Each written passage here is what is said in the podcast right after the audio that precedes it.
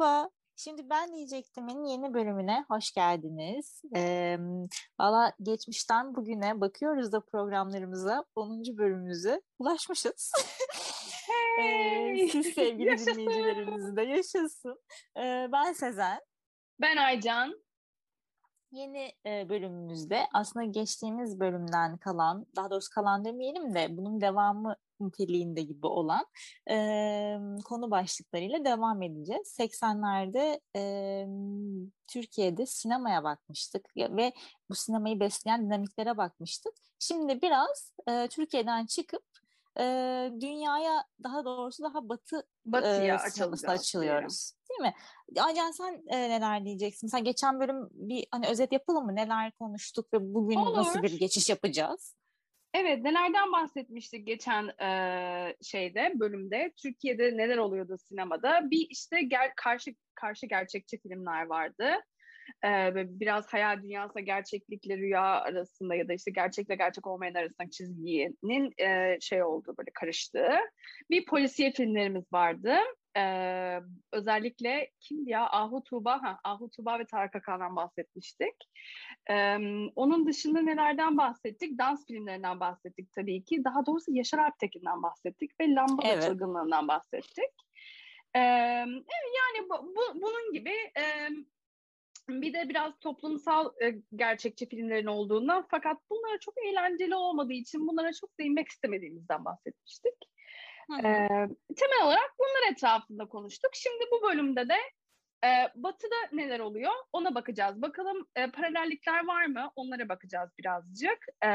Ayrıca Türkiye sinemasındakine benzer olan ya da farklı olan ne gibi türler, konular var? Onlardan bahsedeceğiz.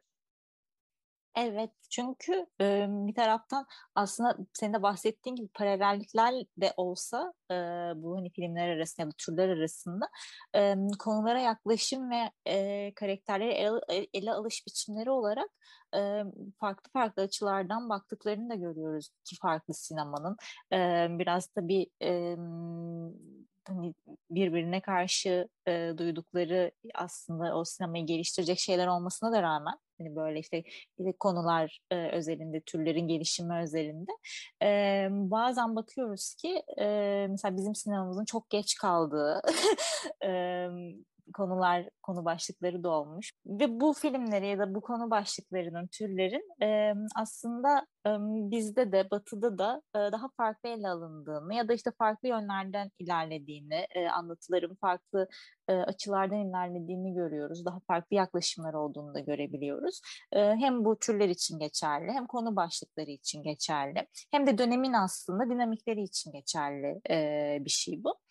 O yüzden de bir taraftan bir karşılaştırma gibi gitmeyeceğiz asla bu podcast'te. Yine sadece bu kategorilere ayırdığımız filmlerin 80'lerdeki temsili nasıl ve bu temsil bize neler söylüyor? Bu çerçevede bir podcast hazırlamış olacağız sizlere. Evet, o zaman Sezen, istersen ilk şeyle başlayalım. Janra diyelim ya da tür ya da film teması mı diyelim, ne diyelim bilemedim şu anda. Tür aslında direkt film türü. Tür aslında evet, bir janrası daha doğrusu böyle türün, daha bugün bahsedeceğimiz şeyler aslında o türlerin de alt türleri gibi olacak. Türleri. Yani daha spesifik şeylerden de bahsedeceğiz. Evet. Ve ilk kategorimize geçelim o zaman. Hadi bakalım. O zaman ülkemizde Yaşar Alptekin'in Lambada ile temsilcisi olduğu dans filmleri dünyada demeyelim, dünyada değil de yine Batı'da kimler bunların temsilcileri? Mesela senin en sevdiğin ya da izlemiş olduğun 80'ler dans filmleri neler Sezen? Bu arada bu dans filmleri aslında müzikal filmlerin bir alt türü olarak karşımıza geçiyor. Aynen. Ve zaten müzikal filmler deyince benim için bütün akan sular duruyor, biliyorsun. Tabii ki en sevdiğim şey olduğu için. O yüzden aklıma böyle direkt olarak parlayan, bir afiş gibi böyle parlayan bir dans filmi deyince Dirty Dancing geliyor zaten direkt aklıma. En sevdiğim. Niye bu kadar sevdiğimi bilmiyorum. Aynı filmi seviyoruz diye sevindim ama benim de ilk aklıma gelen Dirty Dancing ya. İkoniktir o, direkt dansları olsun, Patrick Swayze olsun. Aynen. O Yaz aşkı teması. Zaten 80'ler deyince yaz aşkı teması bütün o gençlik dans ve müzikal filmlerde karşımıza çıkıyor. Aynen. O bakımdan hani o hiç eskimeyen bir film. O 70'lerde de var aslında. Yani 70'lerin sonunda Grease'le falan da var sanki biraz, değil mi? Böyle bir müzikal, gençlik falan filan. Tabii, 80'lerde tabii, evet. De böyle iyice artık disco kültürü, iyice bu dansın çok popüler olmasıyla falan da herhalde oradan devam ediyor galiba. Tabii. Hani bir de sadece aslında gençleri merkezde görebildiğimiz eserlerde oluyor ya bunlar. O bakımdan da o 80'lerin ruhunu yakalıyor. Peki Flashdance vardı bir de mesela. O da ben çok hatırlamıyorum ama genç miydi onun da şeysi? Bir kadın vardı başrolünde. Hatta şeyini hatırlıyorum, afişini hatırlıyorum. Afişte de böyle böyle direkt biter bir kadın var mesela. Hatırlıyor musun sen Flashdance'i? Flashdance'i ben çok hiç çok eskiden izlemiştim ve şu anda çok böyle hani sahneleri hatırlamadım. Aşırı aklıma gelmiyor ama şu var hani Flashdance What a Feeling hani imza şarkısı hani en hatırladığım o ve hani aslında evet o onun başrol yani o gençlik meselesinin ya da işte bir gençliğin başrolde olduğu bir filmdi o da yani. Bu bir şey diyeceğim. Bu diğerlerini aslında diğer filmleri mesela işte müzik temalı mesela Footloose vardı bir işte Purple Rain var Prince'in olduğu. Hatta Top Gun'ı bile falan böyle bayağı etkilemiş bir film olduğunu okudum yani ben de bu bölümle ilgili biraz bakınırken. O yüzden mesela çok ikonik bir filmmiş aslında 80'ler işte dans şeysi için. Filmleri için. Bir de Flashdance'de yine yanlış hatırlamıyorsam hani bu da, geçen podcast'imizde de böyleydi zaten hani çok böyle film analizi gibi gitmediği için böyle daha rahat konuşabiliyoruz. Hani hatırlamadığımız şeylerden falan da bahsedebiliyoruz çok rahatlıkla. O yüzden yanlış hatırlamıyorsam Flashdance'de zaten bir hani ana karakterin dansçı olma macerası ya da dansçı olma isteği ve o yöndeki çalışmaları üzerinden gittiği için hem onun başarı ve işte hani başaracak mı yapacak mı hikayesi var bir taraftan. Evet. Bir taraftan da dans var zaten. Evet. O bakımdan hani direkt o karakterimizi izliyorduk. Hairspray var bir de mesela. Müzikal aslında o da. Muhteşem onun da filmi var bu dönem. Ben de seviyorum ya. Çünkü Hairspray'i sevme nedenlerimin en başında John Waters geliyor. Hazır Hairspray'den bahsetmişken aslında John Waters'ı ve John Waters'ın sinemasının yani 80'lere, 70-80-90'lar o çerçevede ne kadar önemli bir yerde durduğundan da bahsetmek, yani çok kısa bahsetmek isterim. Çünkü o ana akımda gördüğümüz tamamen... Bir şey, pardon. Çok affedersin sözünü kestim. Bir şey soracağım ama önce müzikal miydi yoksa önce film miydi? Çünkü bu çok ünlü bir Broadway müzikali. Ben oradan biliyorum ve filmini de o yüzden izledim ama hangisi önce geliyor? Onu şey yapın. Galiba müzikali sonra geliyor değil mi? Müzikali sonra geliyor. Film önce. Tamam. Bu film önce geliyor. Ben çünkü benim kafamda hep sanki bir şey tiyatroda yapılıyor ve sonra sinemaya adapte ediliyor gibi bir şey var kafamda da. Öyle değil çünkü yani. Çünkü benim de yine emin olmak için bakalım gerçi ama çünkü benim de aklımda şöyle bir şey var. John Waters'ın işte filmi olduğundan mütevellit zaten 80'lerde işte 88 yapımı yönetiliyor, ortaya çıkıyor. Ondan sonra hani onun başarısının ardından müzikal olarak hani uyarlanıyor. Hatta anladım, 2007'de tekrar çekiliyor. Evet, bir tekrar çekimi falan da var. Şimdi bir taraftan müzikal komedi olması ayrı bir yerde filmin, bir taraftan da John Waters'ın sinemasında şeyi görüyoruz mesela çok yani hem LGBT'yi sinema çerçevesinde çok önemli bir yere sahip John Waters hem de o zamana kadar sinemanın mesela hani böyle ana akım sinema çok heteronormatif bir dünya içinde karakterlerini var eder ya yani bütün aşk hikayeleri de bütün müzikaller içinde geçen aşk hikayeleri de işte ne bileyim dramlarda da komedilerde de hep o heteronormatif dünyanın izlerini görürüz. John Waters bunu tamamen ters yüz eden ve dünyasının o film dünyasının renklerini olabildiğince açığa çıkaran ve böyle hikayeleri de çok uçlarda yaşayan böyle hani İşte müziği de, dansı da, dramı da, komediyi de o hikayeleri kapılarını açan, genişleten çok büyülü bir dünyası var. Çok böyle oyunbaz bir dünyası var. O bakımdan da çok seviyorum. Önemli yani. Direkt yani imza o bakımdan. Bir, hani, bir müzikali, hani daha doğrusu müzikal türüne bir de böyle bakın, bir daha zaten hani tadı damağınıza kalacak diyebileceğim bir film. Sezer, LBGT demişken aslında bu dönem şeylerden de bahsedelim istersen. LBGT filmleri aslında Batı'da çıkmaya mı başlıyor diyeyim, daha görünür olmaya başlıyor. Görünür olmaya başlıyor, evet. Çünkü yani var oluyor olsa da bilinmiyor olması durumu mutlaka var yani. Hani sanki yokmuş da bir an, hep böyle bir şey vardır ya mesela, LBGT filmleri yoktu da sanki 80'lerde çıkmış gibi, ben de öyle bir şey demiş oldum. Ya da işte atıyorum African American, işte Afrika kökenli Amerikalılar aslında yoktu da bir anda sanki 80'lerde çıkıverdi onların filmleri gibi bir aslında bir söylem oluyor sanat tarihinden de genel olarak bahsederken. Ya da işte sanki hiç kadın yazar yoktu da işte 60'larda çıktı falan gibi, öyle bir şey yok tabii muhtemelen de görünür olması bu dönemde aslında başlıyor 80'lerde. Mesela hani sen hazır onu demişken ondan da bahsedelim istersen. Oradan evet geçebiliriz, doğru diyorsun. Mesela senin dediğin bir film vardı bana, benim film olduğunu bilmediğim bir şeydi. Onunla başlayalım istersen. My Beautiful Laundrette diye bir film. Evet. Türkçesi var mı? Benim Güzel Çamaşırhanem diye çeviri. Yani direkt birebir çeviri aslında. Stephen Frears'ın filmi yani direkt hani böyle yine kafamda yankılanan imajı hem yani filmin gerçekten anlatısını çok iyi bir şekilde, çok etkili bir şekilde ortaya koyması. Hem de Daniel Day-Lewis direkt böyle aklıma geliyor. Onun performansı aklıma geliyor zaten. O bakımdan bir de şey, yani aslında mesela 85 yapımı ama sadece kendi döneminin değil, hani döneminin de sonrasını etki eden böyle hani zamansız diyebileceğimiz filmlerden ve demin de bahsettiğimiz gibi LGBTİ artı temsillerin sinemada daha görünür ve daha ana hikaye olmaya başladığı bir dönem görüyoruz. Ana karakter olduğu, ana karakter olduğu. Onların hikayesinin anlatıldığı yani. Evet. Çünkü asıl hani sinemadaki temsillerde konuştuğumuz şeylerde ana durum budur ya. Yani dediğin gibi daha önce de aslında hikayeler var. Daha önce de hani bir şey dün yok bugün var gibi olmuyor. Ama şöyle bir şey görüyoruz anlatılarda.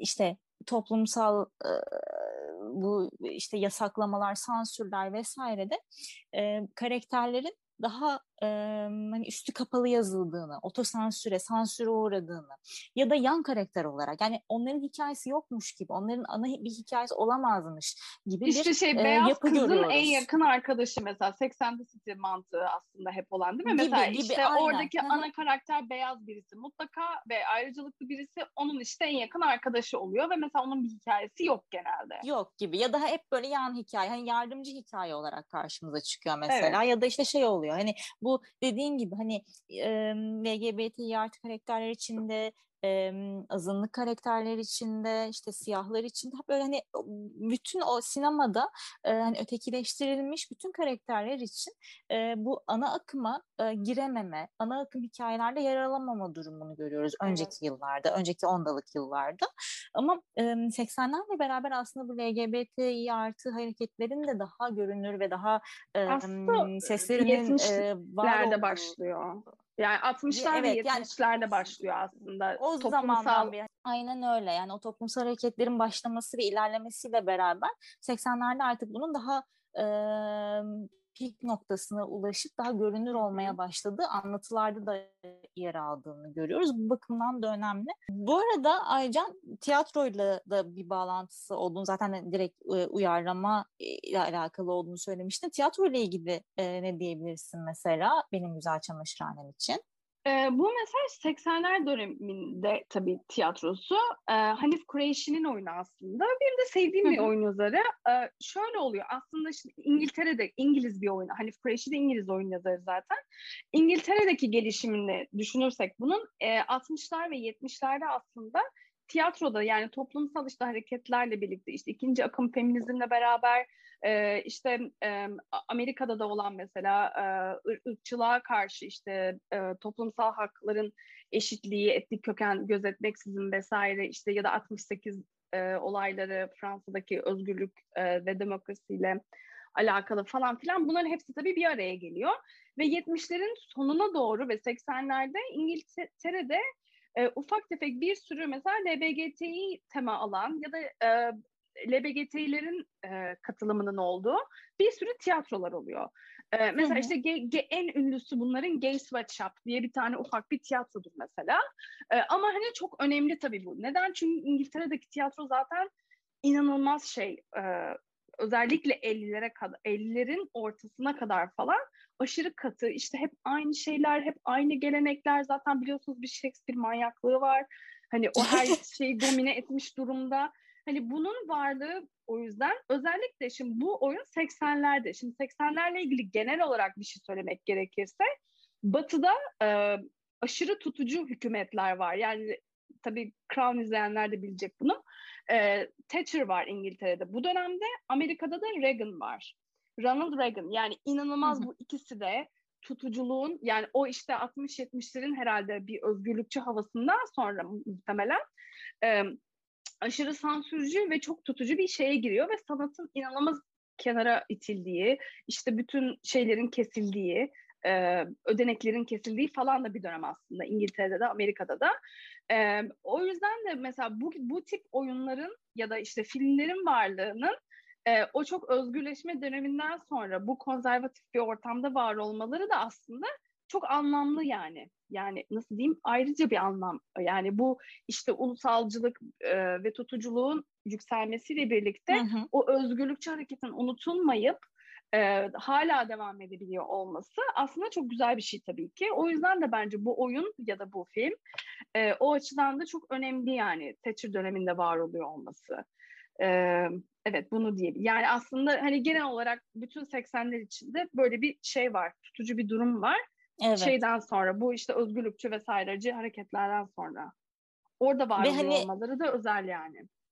Aynen öyle. Hani bir de dediğin gibi o ortamın içerisinde o sesin yükseliyor olması ayrıca bir önem ve değer taşıyor. Yani o mücadelenin gücünü gösterilmesi için de. Evet, kesinlikle. Yani bu mesela işte başka, senin LGBTİ filmin var mı bu arada, bir şey yaptın, izlediğin falan? Mesela yani o dönemde çok fazla aslında film sayabiliriz ama yine böyle hani imza filmler gibi aklıma gelen Born in Flames geliyor aklıma. Hiç izlememişim ben. Hem 80'lere hem LGBTİ teması ya da işte bir ana konu itibariyle bunu ele alması bakımından özellikle biçim, içeriğin bir arada kullanılışı beni çok etkilemişti filmde. Bir taraftan çünkü belgesel kurmaca bir anlatı var. O bakımdan hani o türleri bir arada kullanabilme ya da o türlerin yeni bir anlatı oluşturması bakımından da önemli. Bir taraftan da bir aslında feminist bir noktadan, bir yerden anlatısını alan, ele alan ve işte bir şehirde bu anlatıyı görünür kılan bir yapısı var. O bakımdan da dönemin hem böyle sözü olan, işte çok net cümleleri olan ve biçimle bunu destekleyen bir yapısı olduğunu söyleyebilirim Born in Flames'in. Ve hani kült film mertebesinde bir film. O yüzden hem tavsiye edebileceğim. Nasıl film... izlememişim ya? Çok ayıp. Ama izlemeyenler olarak listeye aldık bunu bence şu anda. Onu da eklemiş olalım. Hem de böyle şey gibi olur. Hem dönemden de filmler söylüyoruz ya. Hani konu başlığı ve farklı farklı türlerden böyle hani daha o işte izleme listemizi zenginleştirecek filmlerden biri diyebilirim ben de. Aynen. Evet, bence biz aldık bunu listeye Suzan. Born in Flames'i. Bu şey diyecektim sana, aşırı ataerkil bu hani tutucu şeyden bahsettim ya, aslında dünyada işte Reagan var, Thatcher var falan filan. Bizde de Özal var aslında. Özal da yani bakarsan sağ eğilimli bir şey yani hani. Evet, evet. Hatta de geçen podcastimizde direkt bununla bahsetmiştik. Hani o para odaklı filmlerden falan konuştuk. Aynen. Kapitalizmin böyle ayrı kapitalizm, evet. Mesela işte bu özellikle Hollywood'da, Amerika'da da bu Reagan'ın getirdiği işte bu aşırı ulusal değerler, işte tam bir, o da bir nevi Trump bu arada. Hani işte Trump'ın şeyi var ya, Make America Great Again diye böyle bir şey vardı ya. Bu da işte bayağı öyle bir ona benzer bir sloganla çıkıyor. Çok benzer bir slogan ve inanılmaz tutucu bir kesime hitap ediyor. Şimdi onun getirdiği işte böyle savaş olsun, Amerika'nın üstünlüğü, işte bunların ulusal şeysi, işte Rusya ne kadar lanet olası işte bir ülke, biz Amerikalılar onları yeniyoruz ve şahaneyiz ve dünyaya kurtarıyoruz falan filan tarzı filmler var yani, dolu aslında bu dönem. Mesela en bence hepimizin küçükken izlediği filmler var burada. Mesela Rambo, mesela Terminator, Rocky, RoboCop, işte hatta Top Gun yani. Top Gun da şeyle ilgili, ordu, savaş vesaire. Amerika yani işte hava güçleri, hani kahramanlık yine hani. Kahramanlıklar. Işte. aman Amerikan ordusu ne kadar şahane. Hep bir işte zaten bir kahraman figürü var bunlarda. Ve bunlar mesela o dönemde film eleştirmenleri tarafından çok fazla eleştiriliyor. İşte hiç şey değil, standart, hepsi birbirinin aynısı. Hepsi işte hiç yaratıcı değiller. İşte klasik hani Hollywood eleştirisi gibi birazcık. Öyle ve bunlara da şey deniyor hatta. Yeni soğuk savaş filmleri deniyor. Çünkü hep bir düşman var işte. Amerikalı olmayan bir düşman var. Ve Amerikalı da işte onu yeniyor falan filan. Mesela Vietnam'la ilgili filmler falan var. Bunlardan bir tanesi de Vietnam'la ilgili galiba. Die Hard mı? Rambo. Die Hard. Rambo. Evet, Rambo çünkü o karakteri direkt hani ana karakter onun üzerine hani Vietnam'la bağlantılı. Rocky'de de şey vardı ya, Rocky'de de bir tane adamla dövüşüyordu. Rus adam yani mesela. Hani bariz bir soğuk savaş şeysi yani. Hani metaforu. Tabii canım yani, bir de şey de değil. Hani böyle filmler dediğin gibi o kadar bariz. Hani bari anlatı içerisinde daha... Hani şey ya evet bunu. Gözüme sokma yani bari. Daha göze, kör göze parmak şeyler yapma yani bari. Direkt hani temsil edilen her şey, herkes bariz bir şekilde hani ekranda yansıyor ki yani ana motif, ana kahraman zaten o kahraman imgesiyle geçen hani böyle erkek, beyaz erkek, işte Amerikalı böyle çoğunluğu temsil eden işte o işte güç bizim elimizde, biz en mağrur, en mağdur falan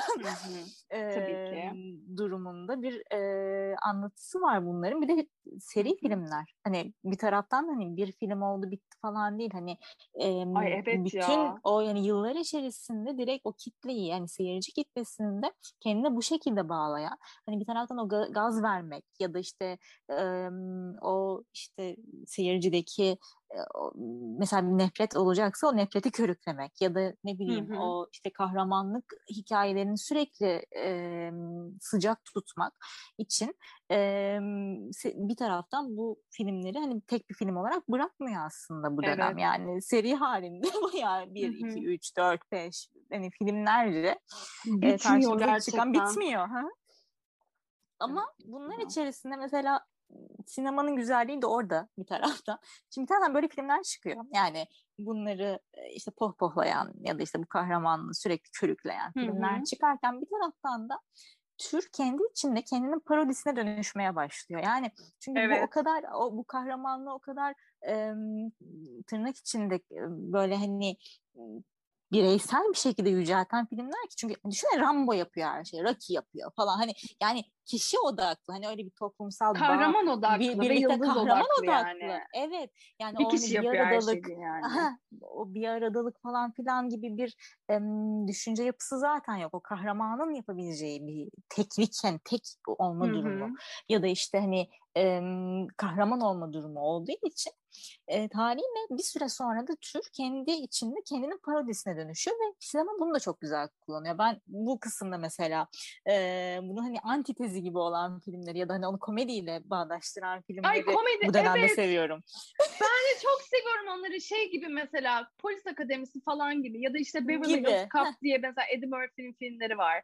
Hani böyle o işte çok aşırı maskülen, işte kahraman, kurtarıcı, her şeyi yapabilen, hani böyle aşırı her şeyi yapıyor ama yani hani yapamadığı hiçbir şey yok. O yüzden kahraman zaten. Hani onun yerine böyle acemi, beceriksiz, bir şeyi beceremeyen ve bunu komedi unsuru olarak kullanan tam bir hani o kahramanın anti kahramanı yani. Böyle bir parodisi oluyor. Parodisini dönüştürüyor. Ne küçükken mesela ben çok fazla izledim. Sen de izliyor muydun? Parlament Gece Sineması'nda vardı bence çünkü 90'larda. Ben onun dizi olanlarını pazar akşamüstleri böyle Sabrina'dan önce ya da sonra falan uyuyordum.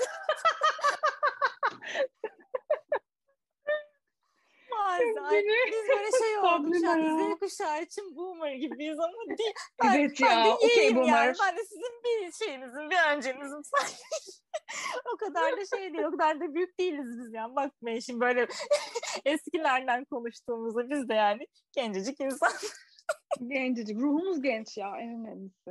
Yani evet, Y kuşağıyız ne olacak ki? Yani Z kuşağıyız bir harfi nasıl mı olur? Evet yani aramızda bir şey, X yeni lafı olmaz aramızda yani. O yüzden evet ama bunlar yani izlendi, komikti. İzlemeyen varsa bakabilir isterse. Ama dediğin gibi yani kendi içinde evrilmesi ve kendisine parodisinin çıkması da benim de en çok sevdiğim şeylerden biri yani. Yani bu türle ilgili en hani böyle hoşuma giden dönüşüm budur bende. Hani böyle bir hani haşır bir kahramanlığın ardından bunun direkt parodisine dönüşmesi benim böyle hani ay sinema güzel bir şey gerçekten, çok güzel bir şey.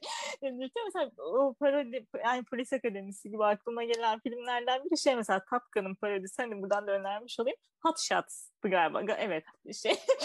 Yani onu da izlemedim galiba.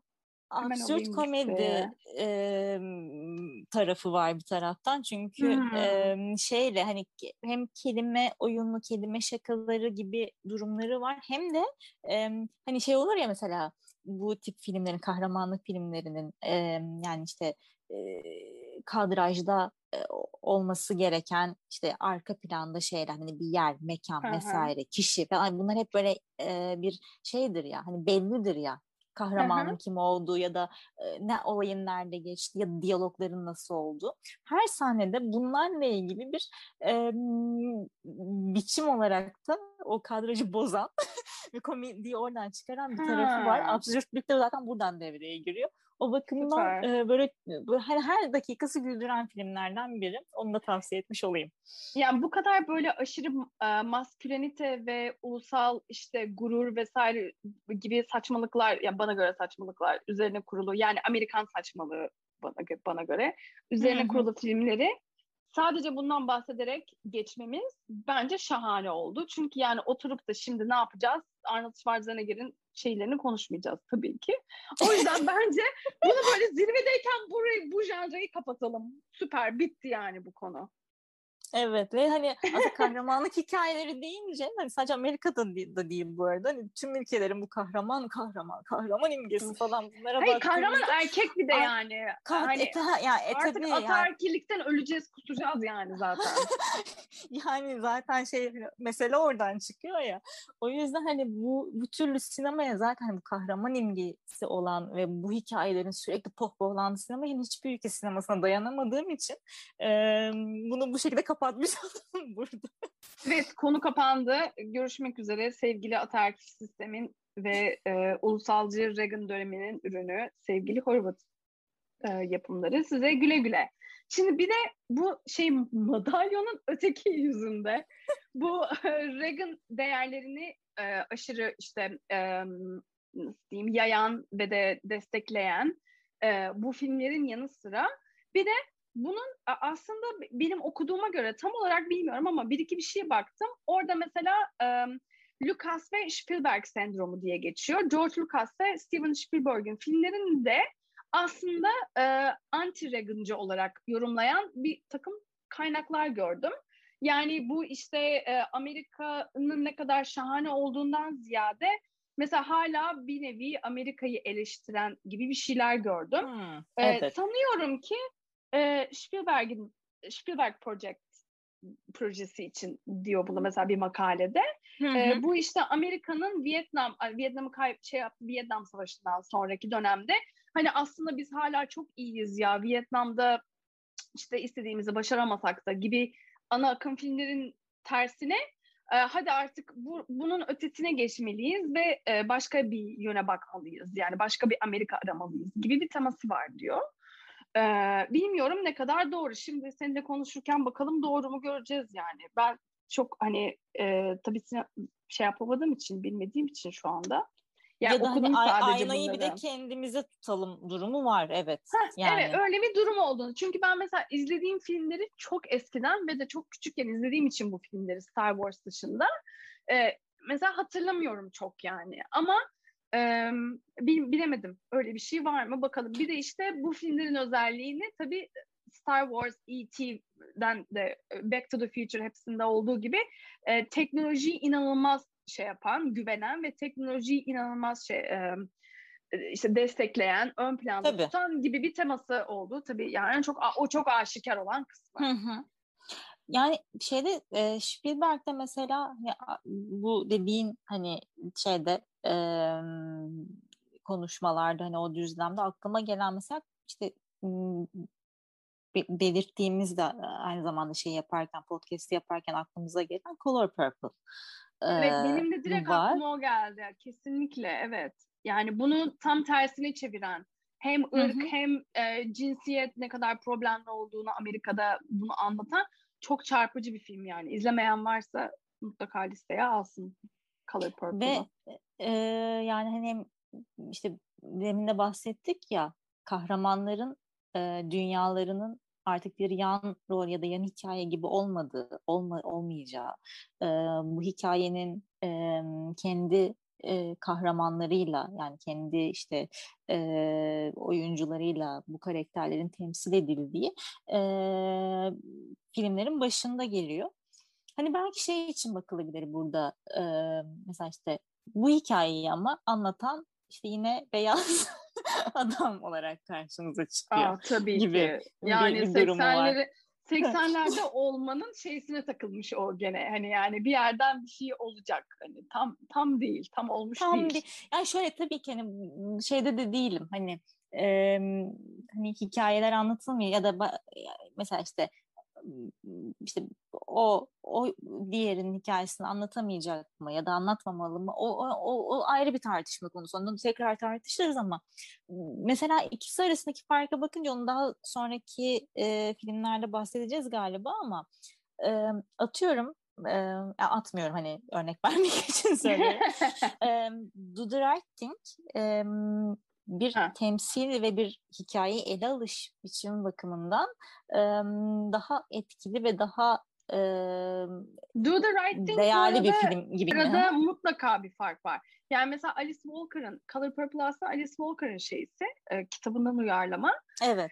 Ama yani araya gene giren beyaz adamlar var. Ama işte belki de bir nokta, yani nasıl diyeyim, ben mesela Do the Right Thing'i Color Purple kadar duymadım. Neden işte? Çünkü Lucas Spielberg, değil mi? Empire aslında. Evet. Yani bu sinemaya, yani ana akım sinemaya işte olduğu için. Evet, o yüzden belki de işte yani bir noktada bir şeyler başka bir, nasıl diyeyim, ana akım olması için bir şeyler karışıyor araya gibi sanki geldi bana. Ya da sektör daha o kadar. Sektör buna açık değil yani. Buna açık değil. Yani o güç dengeleri dediğimiz şey var ya yine de sektörde. Kesinlikle. Yani işte o yapımcılar, yönetmenler falan yine o beyaz egemenliğin sürdüğü bir şeyden bahsediyoruz. Ya hala bile o kadar aman ne der ona şey yapılmış değil hani aşılmış değil hani hala yavaş yavaş hani çok geç kalınmış bir şey gelişme ama düşünsene yani hala 2020'lere geldik yani öyle bir durum var hani bu anlayış bir türlü şey yapmıyor o egemen kültür, o beyaz egemenliği bir türlü aşılmıyor. Yani ilk beyaz olmayan yönetmen kadın ödülü bu sene verildi Nomadland'da yani yıl 2021 yani tamam hadi buna sevindik falan da abi 2021 ya 150 tane ödül verdiniz. 155 bin yıldır. Daha ilk defa mı yani? Hani yani. Bravo ya, tebrikler. İşte yani düşünsene hani şeye bakınca hani bu seneler içerisinde hani biraz uzaklaşıp ona bakınca insan böyle çok buruk seviniyor artık yani. Kesinlikle. Evet, bir şeylerin artık değişiyor olabilmesi sevindiriyor, zaten bizi en çok sevindiren tarafı da bu. Ama günün sonunda diyoruz ki çok geç kalınmış ya da işte daha hala süreçte olan şeyler. Derken dediğimiz gibi hani zaten bunlar çok ayrı bir tartışma konusu. Mutlaka da konuşuruz zaten başka podcastlerimizde, başka konu başlıklarında. Çünkü çok geniş bir konu. Evet. Başka filmleri falan da hatta işin içine katarız. Tam da bu şeyden girmişken, bu Lucas Spielberg sendromdan girmişken mesela yine o dönemden, demin seri filmlerden bahsettik ya, kahramanlık filmlerinden. Mesela bu kahramanlık filmlerinin yapısına da daha farklı bakan bir yön görüyoruz şeyde, bu kısımda, bu başlık altında. Hı-hı. Mesela Indiana Jones'ta, Star Wars'taki, özellikle Star Wars'ta şeyden bahsedeceğim. Yani kahraman mitinin aslında bir hani efsane anlatma, onun bir anlatı aracı olarak hani bir doğu batı efsaneleri, şeyleri, işte bu hani saga dediğimiz işte doğu felsefesinin de işin içine girdiği ve buradan bir öykü çıkarıldığı filmler olarak önemli bir yerde. Hem zaten seri filmler olması yine aynı şekilde de, hem de tek kahramandan ziyade o kahramanın bir grup var. Bir grupla beraber hareket ettiği, hı-hı, daha bir birlik, bütünlük olan bir anlatı görüyoruz. O bakımdan da hani bunun yine bir farklılaştırıyor gibi o kahramanlık hikayelerini. Yani mesela işte Star Wars'ta dediğin gibi mesela Han Solo'nun da çok büyük payı var. İşte R2-D2'nun, işte C-3PO'nun da, işte Leia'nın da, mesela hepsinin aslında başarıda bir rolü var. Ve mesela şey değil yani hani orada işte Luke'un Force'u bulması, işte gücü kendi içine bulması, eğitimden geçmesi, hani o da böyle bir anda bir kahraman olmuyor. Aslında bayağı bir yoldan geçtiğini de görüyoruz mesela. Yapamıyor, edemiyor, işte başarısız oluyor. Hani şey değil, böyle kahraman doğdu ve her şeyi mükemmel yapıyor. Rambo gibi bir figür değil yani kesinlikle. Evet, evet. Yani yenmez, yıkılmaz falan filan da bir tarafı yok yani hani. Aynen. O bakımdan da önemli. Bir de şey de var mesela Star Wars'ta yine hani Prenses Leia karakteri bu konuya hizmet eden bir yan karakter ya da bir yardımcı karakter değil. Gayet aktif işin içinde, o hikayenin, o yolculuğun içinde yer alan ve bir sözü, bir misyonu olan bir karakter. O şekilde görüyor olmamız da önemli. Evet, kesinlikle. Yani o yüzden de farklı bir anlatı var dediğin gibi burada. Belki de o yüzden mi seviyoruz? Nedir? Kalbimizde bir taht kurmuş Star Wars ama. Yani bir de pop kültürü tabii yine de hani günün sonunda yine o pop kültürüne de hizmet eden yanları var. Çünkü tüm hayatın içinde yani. Evet. Oyuncaklarıyla, işte sözleriyle, afişleriyle. Ya zaten artık son 10 yılından ben zaten bahsetmiyorum bu arada. Son 10 yılda benim için Star Wars yok yani. Disney'e geçtikten ve o son, özellikle son film yapıldıktan sonra benim, yani ben eskileriyle anmayı tercih ediyorum. Yani. Yüzden... İlk üçleme ne yeri zaten kalbimde ayrı ama son kesinlikle. Üçlemede de son üçlemenin ilk filminde ben kötüydü. Onların yanına son filmde batırdılar yani şöyle. Neydi hani o ya öyle? Yani bu ne saçmalıktır yani, hiçbir şey saçma sapan sahneler, saçma sapan, o onu ölümden kaldırıyor, onu öpüyor, ölüyor falan bir şeyler, o sahne neydi yani, mahvettiler o yüzden de. Tüm o yani sonda kurdukları, o son üçlemede kurdukları çok güzel bir söz vardı aslında şeyde, ilk iki filmde, özellikle ikinci filmde. Hani gri alanlara odaklanan, sadece siyah ve beyaz yoktur, grilere de odaklanalım ve hani o hani iyilik, kötülük, hani o güç, kötü taraf, iyi taraf, hani o kavramları, direkt kavramı sorgulayan bir yapacak. Sonunda bunu tamamen yerle bir ettiler. En çok ona sinirlenmişler. Yani. Ne oldu? Kardeşim ne oldu ona? Neyse, ben çok sevdiğim bir film olduğu için, seri olduğu için böyle bir şey oldum yani, ne oluyoruz dedim ama zaten aslında senin dediğin gibi mesela şeyde de eleştiriliyor bu Lucas Spielberg filmleri, hani mesela farklı anlatı vesaire dedik ya ama yine de işte kapitalist ve ataerkil bir değerlere hitap ettiğine dair de, ya da işte birazcık böyle sadece eğlence, işte sadece görsel efektler üzerinden ilerleyen gibi bir eleştiriler de geliyor zaten o dönemde.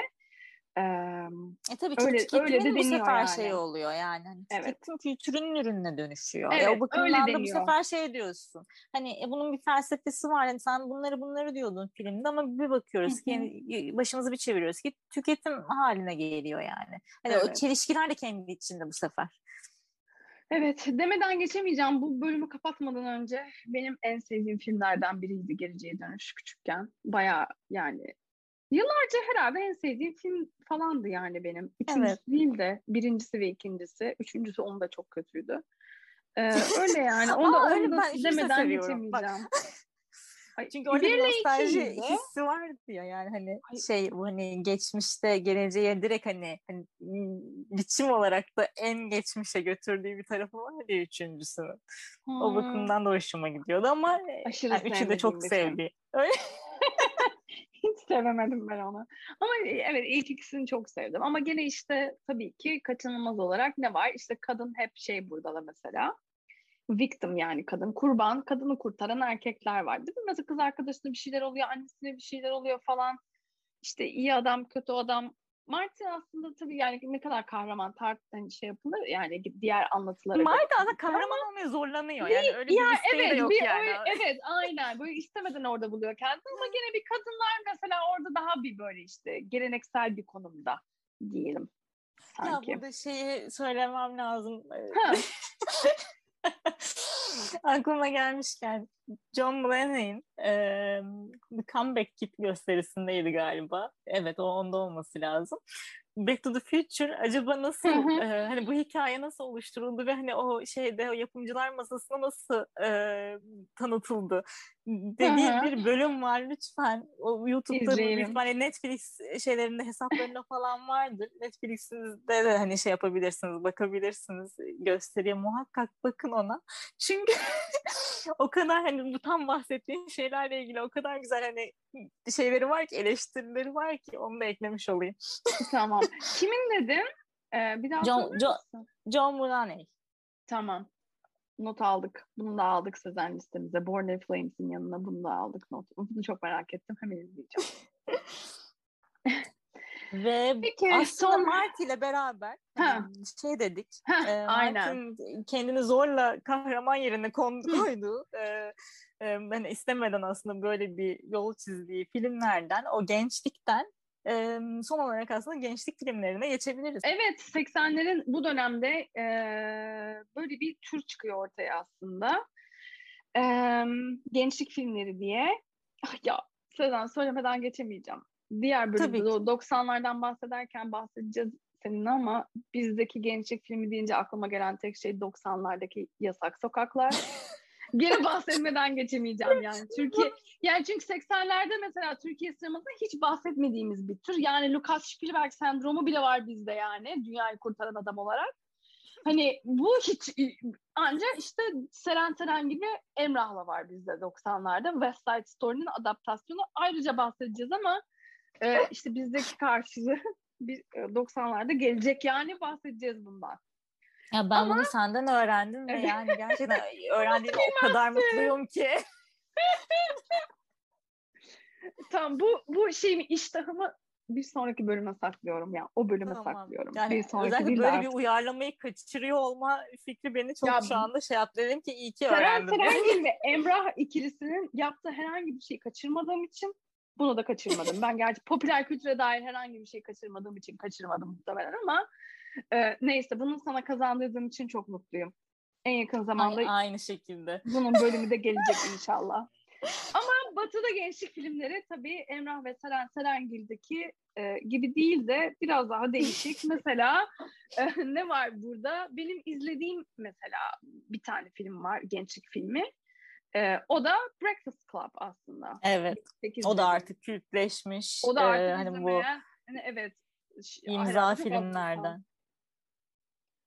Burada da mesela şöyle bir şey var mı acaba düşünüyorum. O Reagan dönemi içerisinde düşünürsek bunu mesela sanki biraz daha böyle yani ilk başta böyle bir işte gençlik aslında statikoya karşı çıkan işte isyankar vesaire gibi bir yerde. Ama sonra mesela sanki sonda tekrar bir şeye var. Statiko'nun değerlerine ya da işte o daha geleneksel değerlere bir dönüş var aslında ve aileyle tekrar işte hani ya da ne bileyim işte statiko her kimse temsil ediyorsa o farklılıklarını aşıp tekrar bir birleşme var gibi, sanki bir patern var gibi geldi bana. Ha, o hani o döngü içerisinde aslında bir şeyleri göstermeye çalışan bir taraf da var filmin. Doğru. Aynen, doğru. Aynen. Yani sanki bir...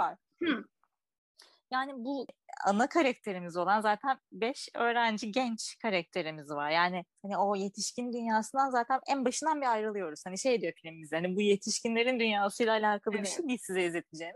Ve o karakterlerin arasında da bir hani o zamana kadar onların o yaş grubundaki çocuklara böyle hani kodlanmış sıfatları da harekete geçiren bir taraf var. Yani hepsinin bir konumu var ya şeyde, film içerisinde hepsi bir şey temsil ediyor. Birine bir kavramı, bir konumu temsil ediyor ya. Hani o bakımdan da o şekilde gösteriyor olması filmin döneme ya da onun işte gençliğe, o hani yetişkin dünyasının gençliği nasıl gençliğe nasıl baktığıyla da alakalı bir eleştiri var aslında filmde. Evet kesinlikle doğru söylüyorsun. Ama işte sonra gene bir statikoya bir dönüş var sanki yani. Ya sanki bana gene bir şey gibi geldi. O bahsettiğimiz bu geleneksel değerlerin çok şey olması bu dönemde sanki bir ona var yani gene bir dönüş. Bir hani öyle bir dönüş, bir atış. Evet yani gibi. Sanki ona bir şey var yani. Onun etkisi var gibi diyeyim. Yani. Evet. Zaten büyük ihtimalle hani daha doğrusu hani, muhakkak böyle bir o toplumun o dönemki durumu ruhuyla da biçimlendiği için filmler ve yaklaşımlar böyle bir şey, öyle bir durum görebiliyoruzdur filmlerde. Evet. Şey de öyle biraz hani Ölü Ozanlar Derneği falan geliyor. Aynen. Yine o da mesela Ölü Ozanlar Derneği de kendi içinde klişesini ve parodisini yaratmış filmlerde. Bakacak olursa.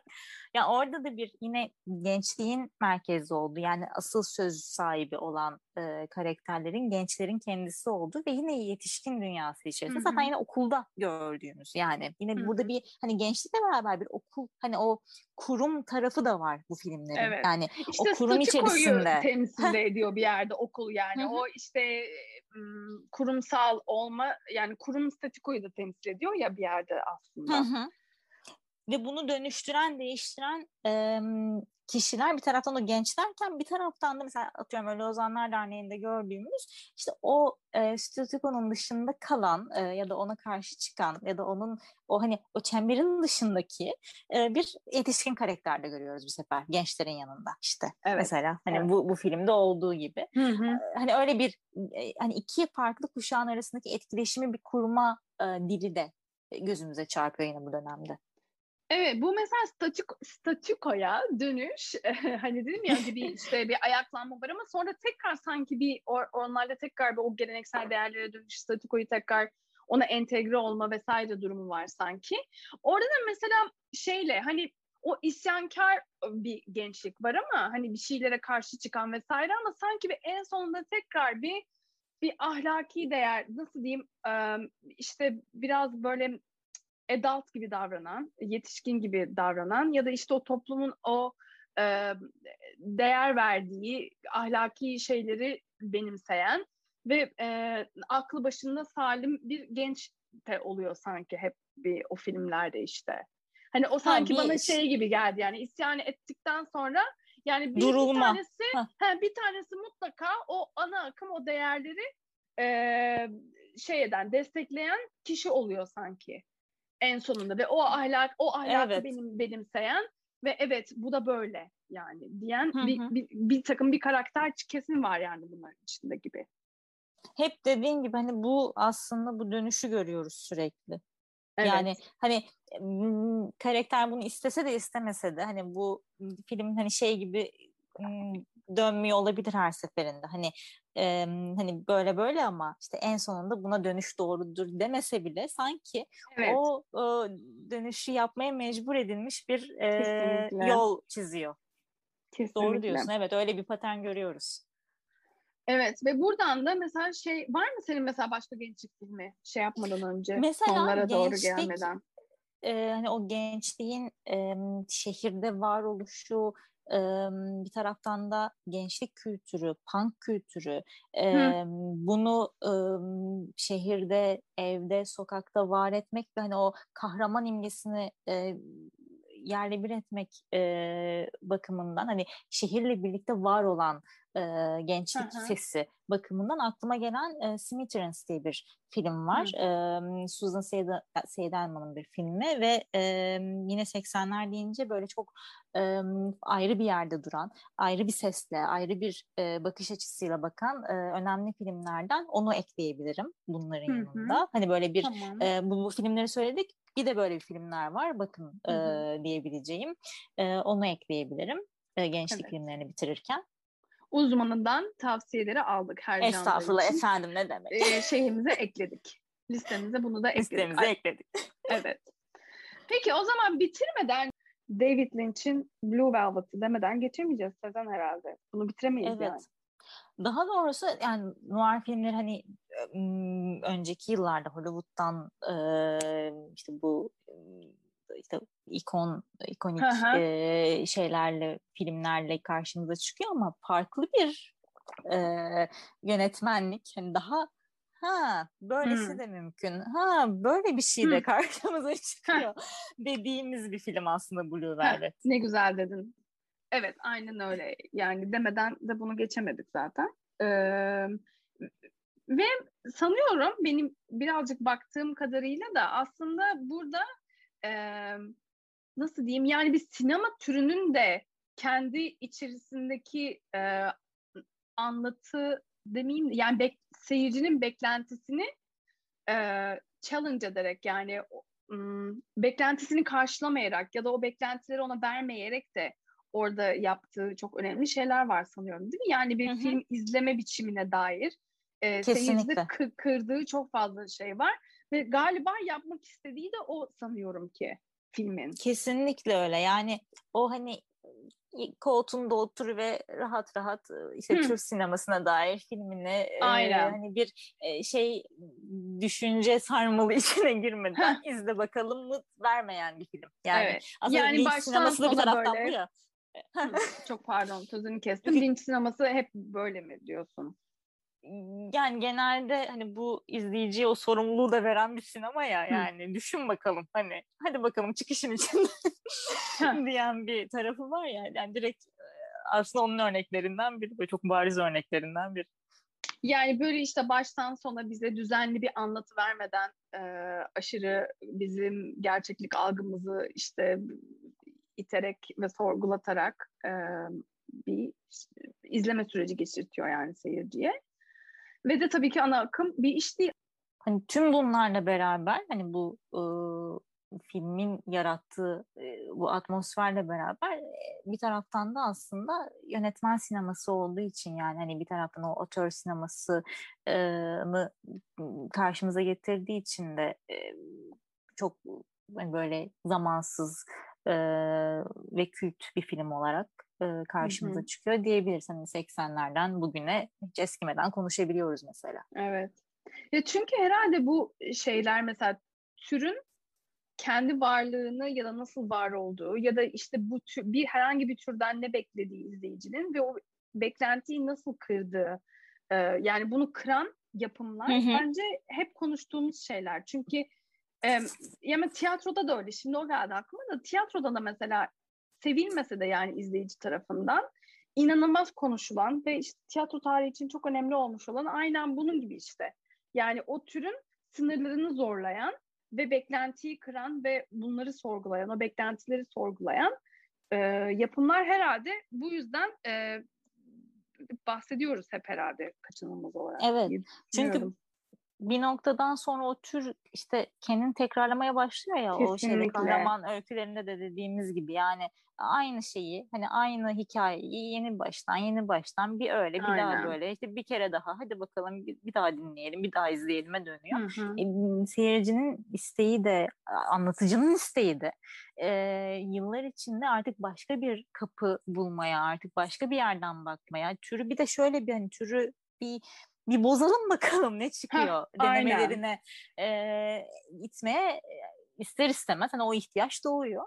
O bakımdan da artık 80'lerle birlikte, 80'lerle 90'larla bu örneklerin böyle hani türe daha farklı bir yerden bakan, türün kodlarıyla oynayan örnekleri daha da fazla görmeye başlıyoruz mesela. Evet. Hatta bunlarla ilgili de bir podcast hazırlayabiliriz ilerleyen zamanlarımızda. Karşı gerçekçi özellikle. Karşı gerçekçi akımların 70'lerde falan çok şey olmasıyla 60'lar 70'lerde falan tabii çok çıkıyor ortaya sanat tarihinde de. Oradan da gelen bir şey aslında yani. İşte 80'lerde, 90'larda da yapı bozumculuk, postmodernizm falan filan derken evet türlerin artık iyice ya da işte bu ana akım işler, o dediğin gibi senin belli bir işte şeye oynama, nasıl diyeyim, bir endüstriye oynama, çok kapitalist düzene hizmet eden işte paraya dönüşecek şeyler çıkarmaya karşı da özellikle bu tip yapımlar çok görüyoruz evet. Peki ben bu bitirmeden bir şey daha diyeceğim. Hiç bahsetmedik ama en sevdiğim gene benim 80'ler filmlerinden Beetlejuice tabii. Bitirmeden. Tim Burton. Eyo. Şarkıyı söylemeyeceğim tabii ki de kulaklarınız kanamasın diye ama evet. Ama gerçekten çocukluğumuz deyince yani. Ya evet ya.